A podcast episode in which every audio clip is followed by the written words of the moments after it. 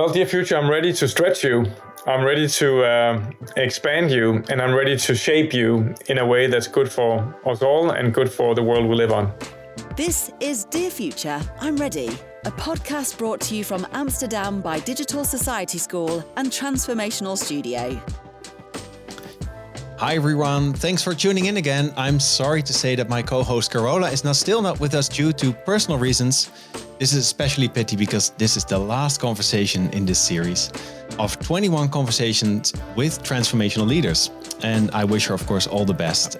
But for now, I would like to welcome Dr. Christian Bason, who is CEO of the Danish Design Center, a non-profit foundation backed by the design uh, by the Danish government.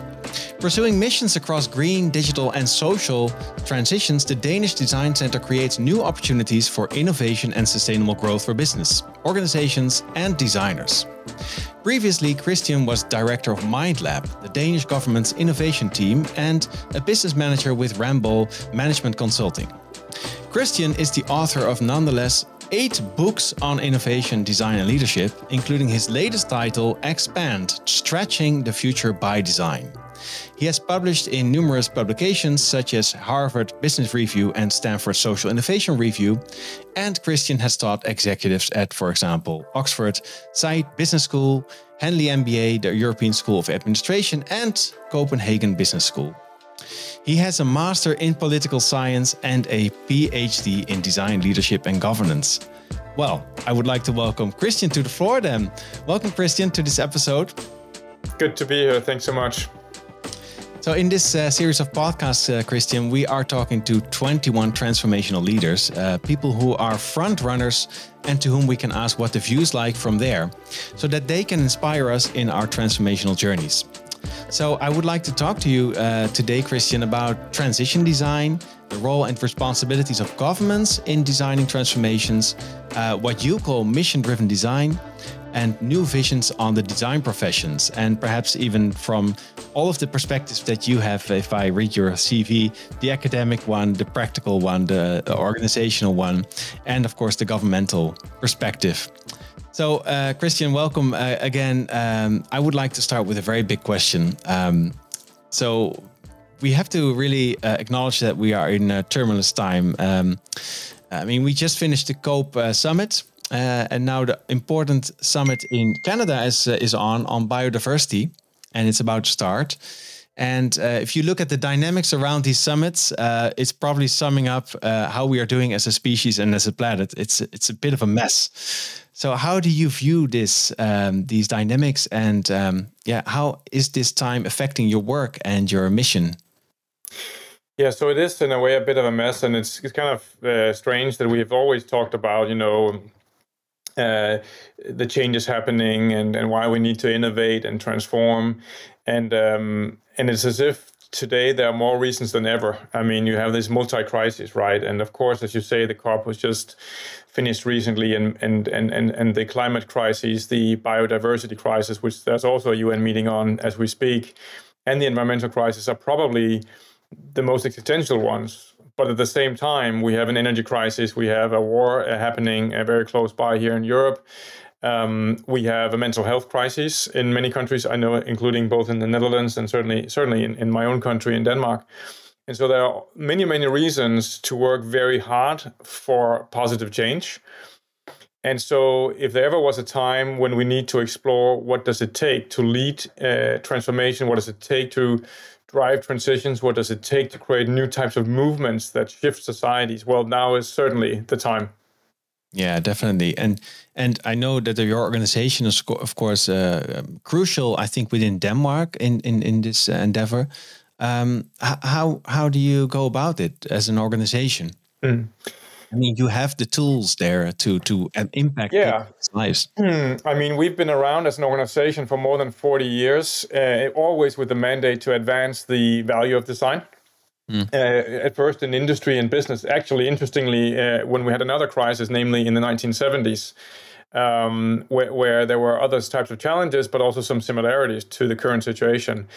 Um, we've recently adopted a new strategy, well, uh, two years ago, where we said we are not just about you know spreading the word and helping as many businesses or organizations as possible use use design for for innovation and, and growth, but we are about mm, addressing the bigger transitions that society is going through. And by opening up new spaces for businesses, for innovators, and also for government, we believe that we can make a positive contribution to society at the same time as demonstrating the value and the impact uh, of, of design as a, dis- as a discipline, as a profession, as a way of thinking, and as a set of methodologies.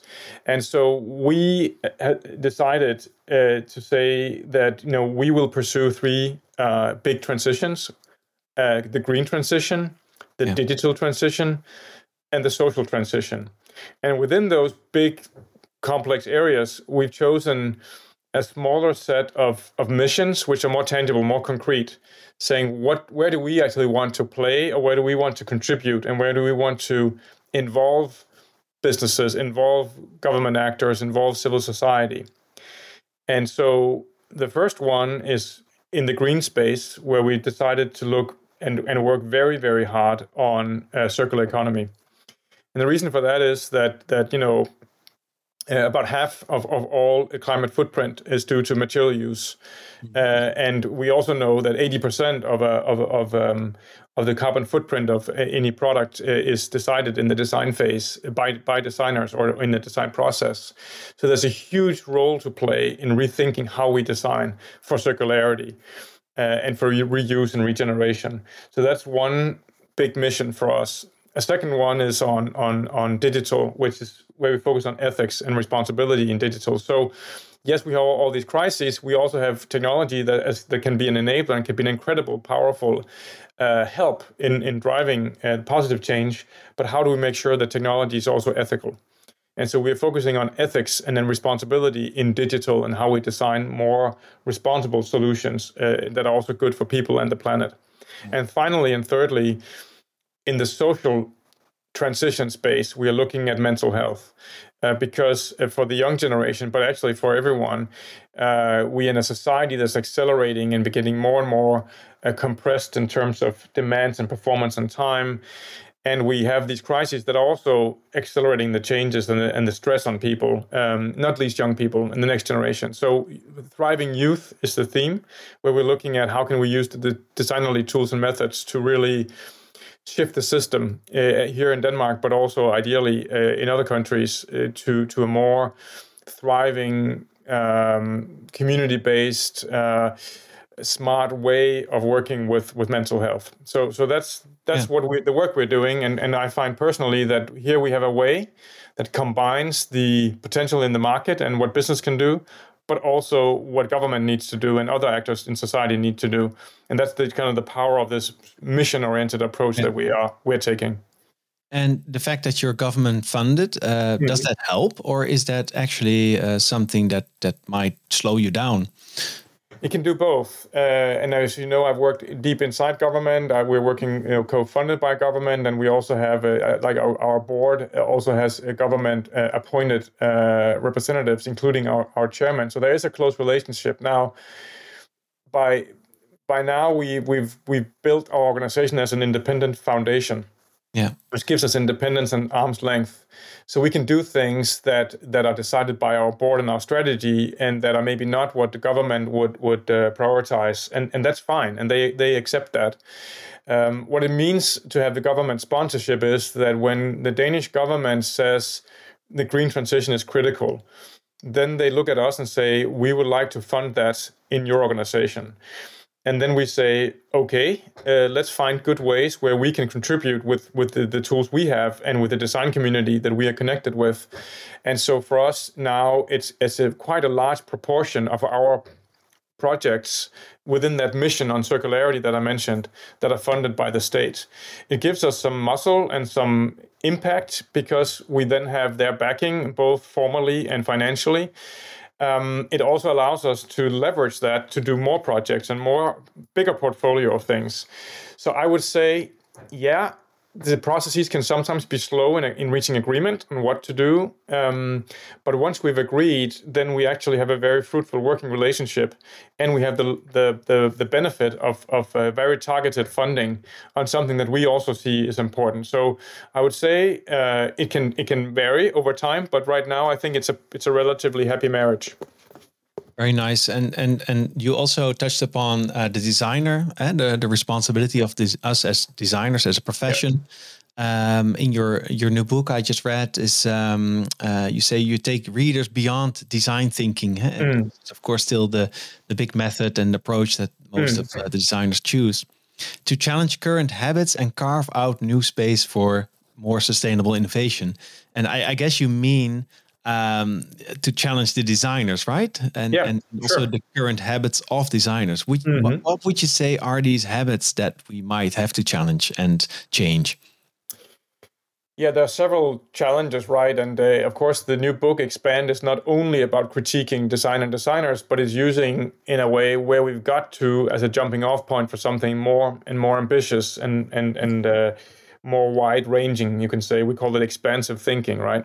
Um, yeah I think the critique is in several types of critiques. I mean, one is of in, obviously that that that design is more than than posters and toasters. It's more than graphics and products. Uh, and and and design and designers need to advance their profession to keep up to speed with the challenges we're facing.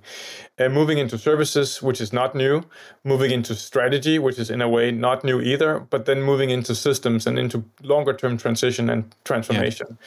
So there's that challenge you can say of design as only you know craftsmanship and and giving a form is one part of it but the other critique is of design thinking which in a way is what's gotten design into the boardroom right design thinking is what's gotten us into the corporate lingo you know there's you know there's no business school on the planet today that with any self-respect does not have a course in design thinking. Yeah. Uh, and there's no large corporate uh, with with any self-respect that hasn't run the courses and the trainings and uh, uh, some kind of work with design thinking.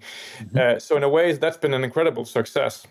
Uh, but it's also reached a point where we're not getting that much further with, with, with design thinking because in a way it's also reduced design to a set of processes and methods yeah. and, and doesn't account for many other things everything from aesthetics and craftsmanship to culture to systems to long-term thinking uh, and and and so what we are saying is we need to bring the thinking into design thinking uh, yeah. because it's really been reduced to a set of, of, of methods and tools and it also changed, of course, the role of the designer, huh? where you first were very much uh, the person who just facilitated the product.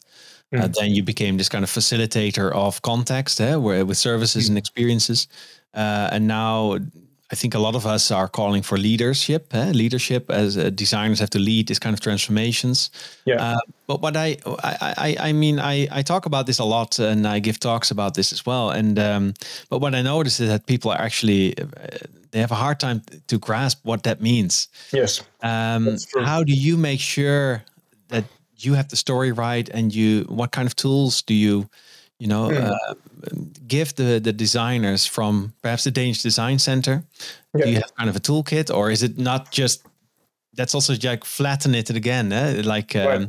yeah, that's the risk, right? So of course we have a toolkit. Yeah, yeah, we have lots of toolkits. You can just check out our website; it's full of toolkits. we, we, we'll, we can drown you in toolkits. Yeah, um, and and of course tools are practical, and, and they are in a way a way to codify a, a program or a project. So we often publish those kinds of things. Um, and increasingly, we publish tools and toolkits also on, on missions and on scenarios and, and more sophisticated things that, that require quite a lot of skill to to uh, to do well, right? Um, but I think in terms of what where to position designers, again, we actually had the debate today. We had a, a seminar together with. Uh, the senior designer from Ørsted, which is the world's most sustainable energy company. At least they've they've got that award a few times. Uh, they're they're leading in in offshore and wind and have themselves gone through a huge transformation from uh, being basically coal and gas to now being um, almost exclusively sustainable energy.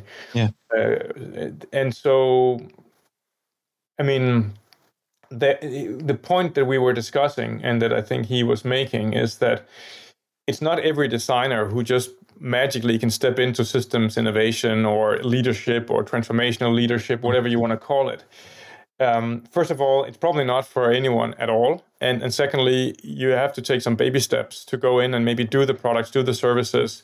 His team started out in uh, in uh, digital uh, product design uh, and and showed you know what the power of design is there before then moving into more complex issues and demonstrating that kind of value. Yeah. So I think we have to have a much more nuanced perspective on what is a designer, what are the roles designers can take on and I don't think very many designers actually are good leaders or will become good leaders or, and should yeah. become good leaders. But I think that some designers would definitely move into strategic positions and with their skills they, they will they will they can make a huge impact there I also think that just like we did with design thinking, which was democratizing design to non designers, mm. we hmm. need to democratize a new form of more ambitious design thinking for the next generation and this generation, you could say, of, of, of leaders and, and innovators, right? So there's yeah. you know professional designers that are trained in design, and then there's a broader way of giving access to the designerly ways of working. It does not make you a designer to use the tools or the processes in design thinking, or a designer to use the you know the expansive tools and approaches we have in the book. Yeah. But but it's also part of it, and it's it's. I think any any organization needs to think about what roles can design play, and what what are the different uh, um, competencies you need to have in place uh, to to to yeah. do this. It's not a one size fits all. No, and this is crucial. I think you touch upon competencies, and and then of mm. course the, the the role of education uh, comes into play. Yeah, um, I'm in education. Uh, we we started Digital Society School, and actually we teach transformation design. As we call it, um, to um, yeah, across generations, across a group of trainees, as we call them, who come from all over the world, um, different age groups. Um, so we try to kind of like mingle and mix and match. Um, um so if you look at, you know, your book, your center, the government, uh, what what does education play? What kind of role does it play, and how do you approach it? Uh, do you have any collaborations with universities, or how do you yeah. make sure that you yeah, also so, Yeah. So one thing that that we are right now very involved in and, and drive, driving for is a new design policy for Denmark. So at a very high government level, we, we believe we need a new policy. We actually have a, an, an the last one that was explicitly on design is from 2007.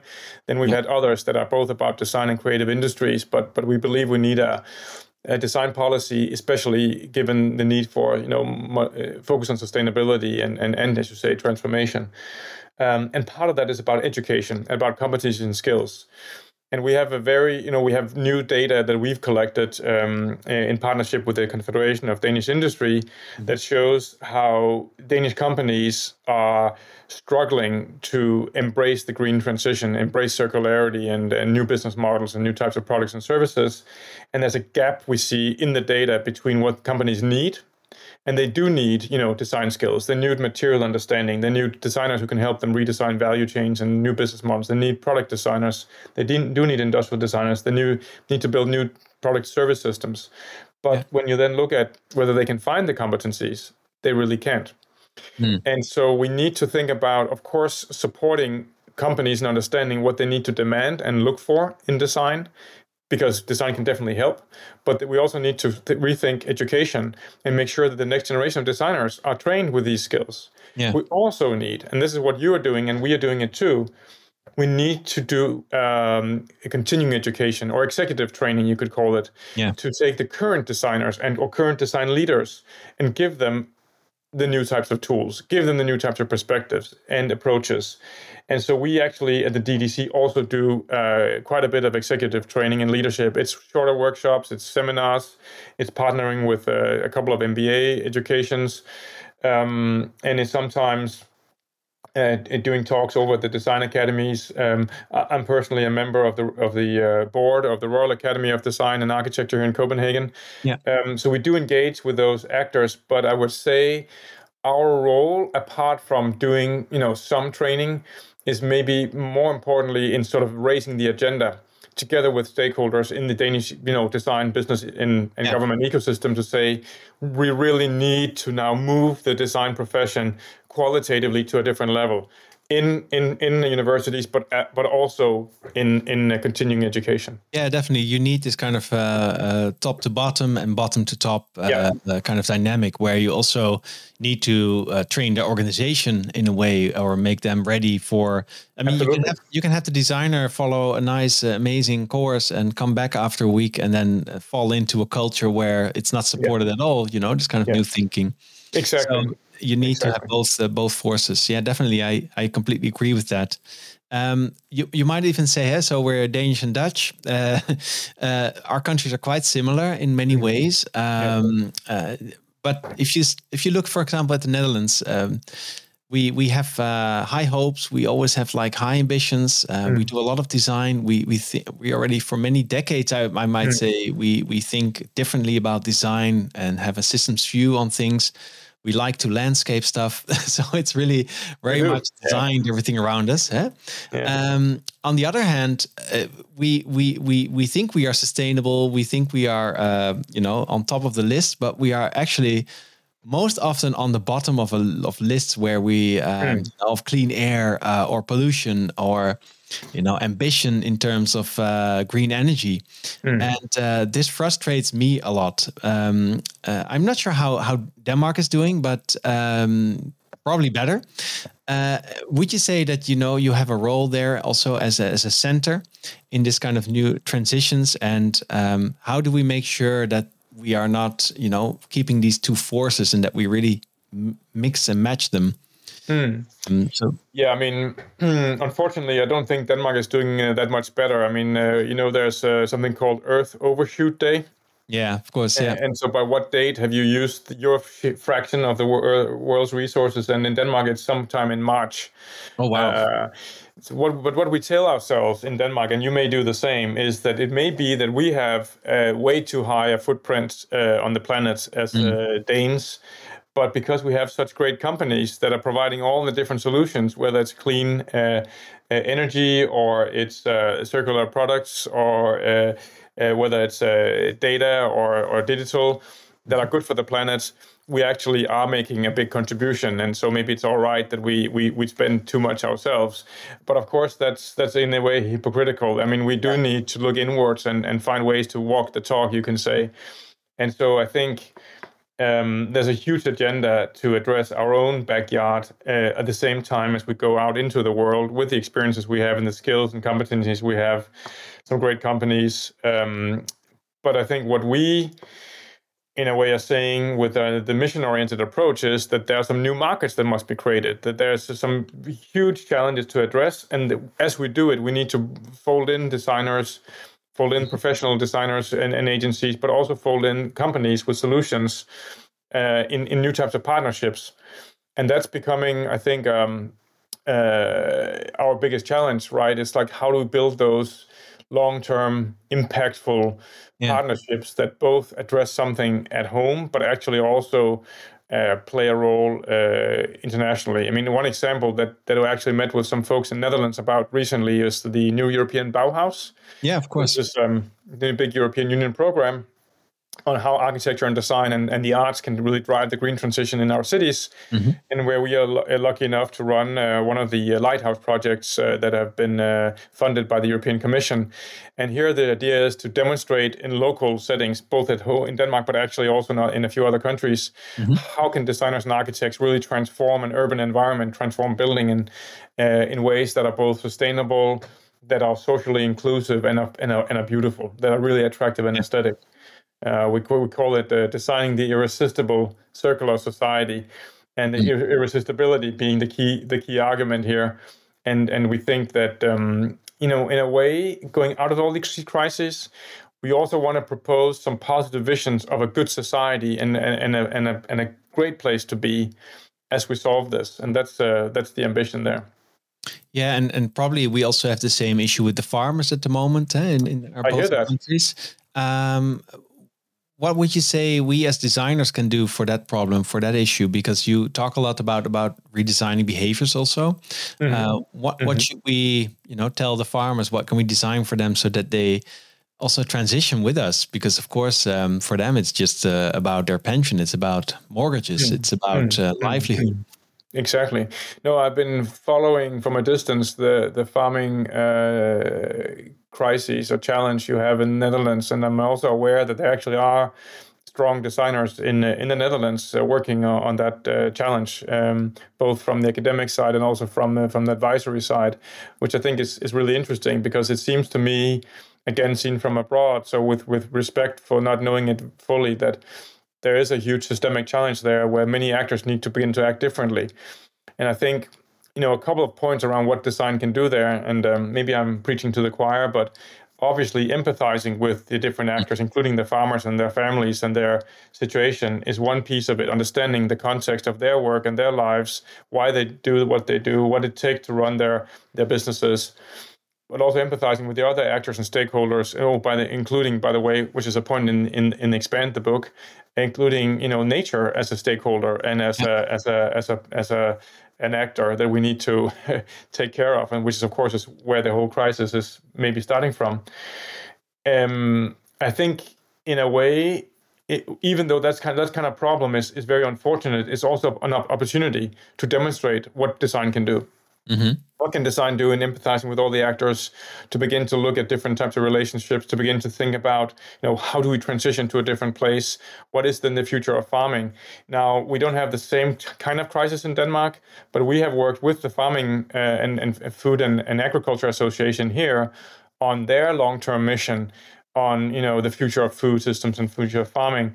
Yeah. Um, and, I'm, I'm, actually speaking to a group in Sweden that are doing the same uh, here in January, and so I think realizing that this is a long term systemic change, realizing that our habits, our behaviors, to say, will need to change in terms of consumption, will need to change in terms of what we consider. Uh, uh, you know, a, a, a, luxury meal. It, may, maybe it does not include uh, beef uh, at some point, right? Or, or uh, maybe luxury is something else, you know, and maybe a, a daily meal is something else. Uh, we worked. I worked with a, a, a, guy from a think tank here in Denmark who said that the most important decision-making place in the green transition is the dining table.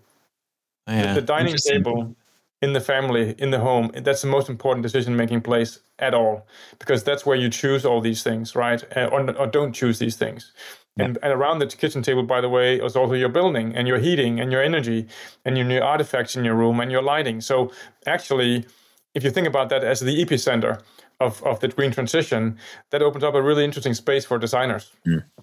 This is interesting. We have a we have a program here. Uh, it's a consumer program, or at least very critical consumer program here in the mm-hmm. Netherlands. It's called Keuringsdienst van Waarde, and it states that they research products and see what's real and what's not and and what's mm. in it and how are we fooled um, right well even if we make certain choices at the dinner table it's also sometimes like you, not very transparent. Huh? So yeah. how can we design the transparency within the system yeah. then? And um, uh, uh, so, for example, just um, um, uh, pasta sauce. Uh, the, mm. the, tomato in it, uh, it says like fresh Italian tomatoes, and they come from Turkey, or they, you know, right. and and and not only that, there's also just another another list of lies that is uh, underneath yeah. it. Um, so how do you design that? Yeah, no, but but that's a really good point. I mean, um, uh, we just had a discussion uh, actually with with a leader in the in the um, packaging industry who says, well, you know, we, we may want to use biodegradable plastics uh, for our products, mm-hmm. but actually it's food we have in our products and, and you cannot use it. I mean, it's, it's not good for consumers. It's, it won't work. We have to use a different kind of plastic. And how do we do that in a way that's, that's sustainable? Because then that's fossil fuel based. Um, and then and then it actually matters whether it's a composite material or it's, it's, a, it's, a, it's a single mono material, right? So these are very, very complex technical issues that we're talking about. And again, I would say that is ripe ground for the good designers to go in and say, not only how do we drive innovation and, and, and rethink and reframe uh, what our products and services and, and the value chains we're designing and the business models we're designing, but also when it comes to consumers' behavior and ability to make smart choices, mm-hmm. how do we create transparency? How do we do labeling differently? Exactly. And of course, some of this can be industry led and or, or designers can play a role there, but part of it is also regulation, of course. Yeah. And more and more regulation is coming. There's a you know, uh, eco design uh, directive coming from European uh, Union, which will, I think, make quite a big difference. There's Scope Three regulations coming, which will make a big difference. So, actually, as some as some are saying, you know, that now regulation is is driving innovation. You know, yeah. the, the, regulatory demands on all of this uh, that are also, of course, driven by democratic decisions that we as a society need to make those transitions will then need to, well, they're, they're putting incredible pressure on companies. Right. I mean, if, if companies think that it's just ESG reporting that, that, that is going to be the challenge, they, they, they, they have it wrong, right? It's actually deep, deep innovation in mm. what they actually put out into the world and whether that's making, making a positive impact or not. And so that's an incredible yeah. opportunity for designers so, to make a positive difference. So in this sense, we are designing the layers in between, right? So I yes. mean, there's regulation and the governments, and then in between, yeah. it's it's designers as leaders, as transformation yeah. um, designers, and um, below that, there's of course all the the engineers actually trying to tackle it. Sure, and, and of course you can uh, discuss who's below who, but but in a way, it's a, it's of course also a partnership. But I think in many ways, designers can be they can act as the glue that binds it all right. together. And yeah, in a way, it, it, it, designers can build the bridge between the top policy, high mm-hmm. level processes on the one side, and then the, the detailed, uh, contextual, lived life on the other side in, in, at the dining table. And actually, the beauty of design is you, you designers are comfortable with both, right? With abstract mm-hmm. uh, ideas and uh, concepts, and also with tangibility, and both with you know empathizing with u- users and, and context, but also actually being able to make the things. You know, design the, the artifacts uh, in new ways. So so so the best bet for, for, for all of this is actually design uh, as uh, both designers, but also design in the, in the broadest of senses.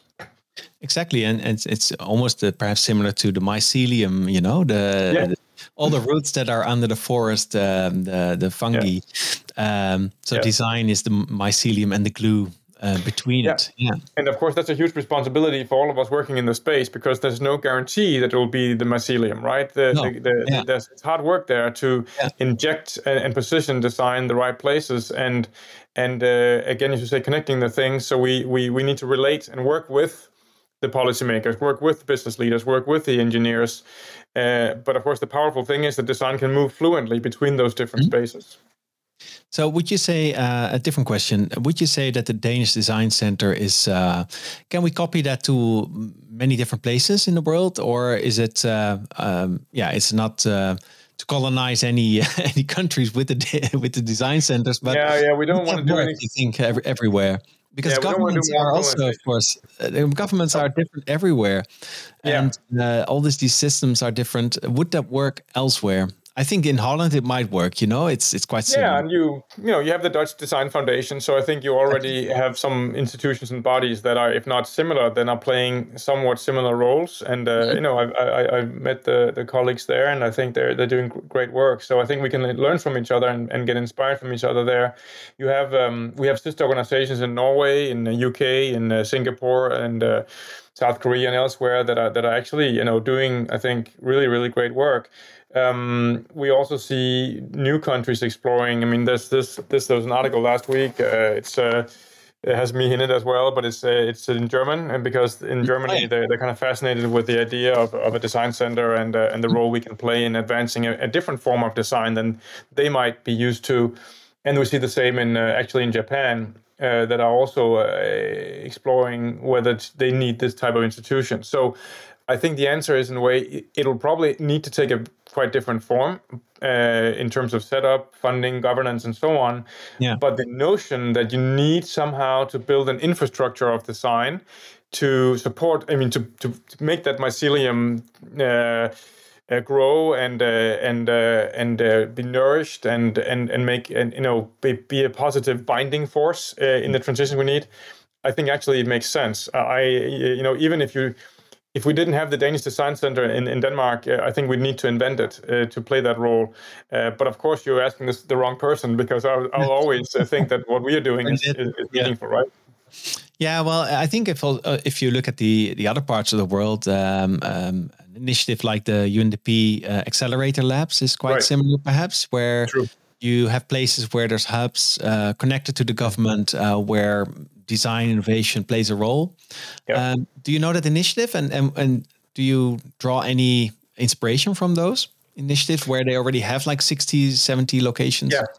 Yeah, yeah. So, so as you know, I was director of MindLab for for, for quite a while, and uh, and uh, I think the accelerator labs and uh, and also other innovation teams uh, are in, in, inspired both by that, but also mm-hmm. by other kind of similar early models around innovation labs. Um, uh, for example, Bloomberg Philanthropies runs 50, 53 uh, I teams, innovation teams in cities around the US and, and the yeah. world. Uh, so I'm I'm very well aware of of those uh, entities. I think what they are not doing is they are not positioned uh, outside institutions. And that might be a, a, challenge uh, going forward because if you want to work with real systemic change, um, we actually need to build new types of infrastructure that is not situated inside one organization, like one city or within one UN agency, for instance. Mm-hmm. Um, and I know, of course, the accelerator labs are also used to sort of build bridges between different parts of the UN system. Um, I think the next challenge for these types of labs will be to open up and to be available as resources for a wider set of actors rather than within single organizations. And yeah. so I've written a piece on that recently, actually. I think it's also public. It was in um, the Design Management Journal, Design Management Review, that, that there's like a new um, a future in front of us, I think, where we need to take those kinds of actors or entities like the accelerator labs to the next level. And what, what is the next level? Can you portray us? Well, well I, I think there are two big issues, right, in terms of how we organize for design and innovation. I mean, mm-hmm. one is that these labs or teams need to be co owned by more actors. Uh, and they need to be more mission oriented, which means they need to focused on the problem that is worth solving rather than just being kind of fluently available for anything. So yeah. positioning them differently as terms of being part of a wider system that addresses a problem and then focusing their efforts on that, which means you might need more bespoke uh, teams that are again sort of more targeted. It's one part of it. The other part of it is that, that we're experimenting a lot with in our organization is uh, you know new ways of managing and new ways of leading uh, organizations as such. So yeah. if you think that organizations, they are the instrument we have to work together as human beings to address problems. And the organizations we have designed today are built on blueprints from the uh, 18th and 19th century. Yeah. Uh, hierarchical, uh, siloed, uh, functionally divided. Uh, even in spite of some matrix uh, organizations, it's actually very, very, very old fashioned the way we organize and lead people.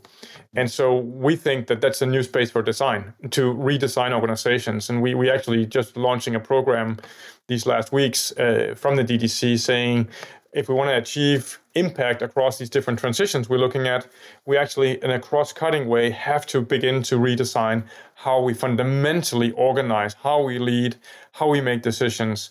And so, you know, labs won't do it. Imagine if the UNDP or UN agencies or even the whole UN system was organized in a way that's matching the 21st century. Right. Highly digital, highly distributed, highly networked, collaborative, open, thriving, uh, with you know uh, beyond politics. Uh, I mean, there's so many things. And what impact would that have? That would probably be a hundred times more than having 60 accelerator labs. Wonderful. Yeah, I'm on the same page on that. you have.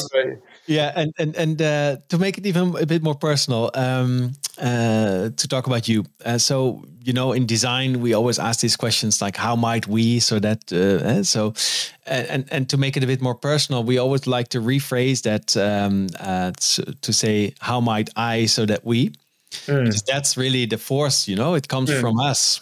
Mm. How would you formulate that? How might you? Yeah. do what so that we all can yeah.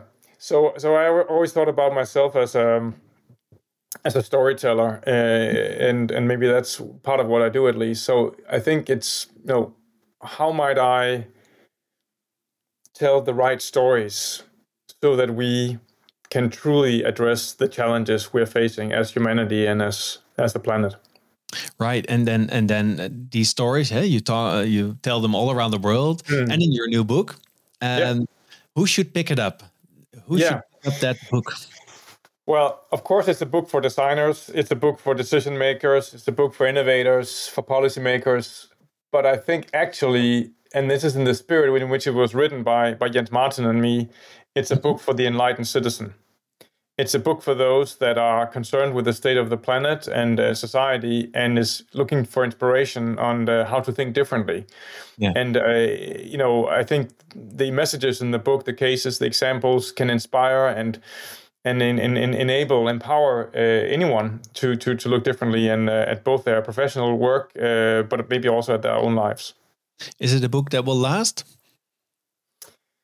Oh, that's always the good question, right? Is, is it a, is it a, is it sort of a, is it timeless or is it for this time? I think um, obviously, I mean, we've actually avoided too many uh, too many uh, uh, you know uh, saying what year things are happening mm-hmm. because we we wanting to write it as a more universal story. Yeah, we wanted to write it as something that would be you know have a legacy in saying when when we are facing big challenges in society, uh, we need to first and foremost think differently about them.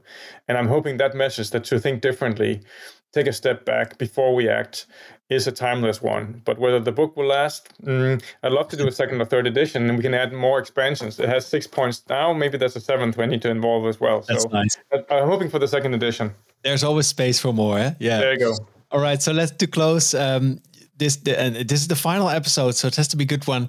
Uh, Dear Future, I'm ready. That's the name of the podcast, and the series is 21 for 21. Um, but we always promised our audience uh, answers, uh, uh, or not any answers, to be honest, more questions. Mm-hmm. And um, mm-hmm. to just pose this this phrase, "Dear Future, I'm ready." Uh, I, I, think you kind of already just did. Um, how would you finish that sentence from your own personal perspective? "Dear Future, I'm ready." And um, give our audience the last and final future vision. And stretching it, as you call it also in your book. Stretching it, stretching the future. Stretching the, the future. Well, dear future, I'm ready to stretch you. I'm ready to uh, expand you, and I'm ready to shape you in a way that's good for us all and good for the world we live on. Let's all stretch that future. Wonderful. Thank you so much, Dear Christian. You're welcome for being with Dear us future. and uh, this future. wonderful Dear conversation. Future. Dear future. Dear future. Dear future. Dear future, I'm ready. This is Dear Future, I'm ready. Dear future, I'm ready.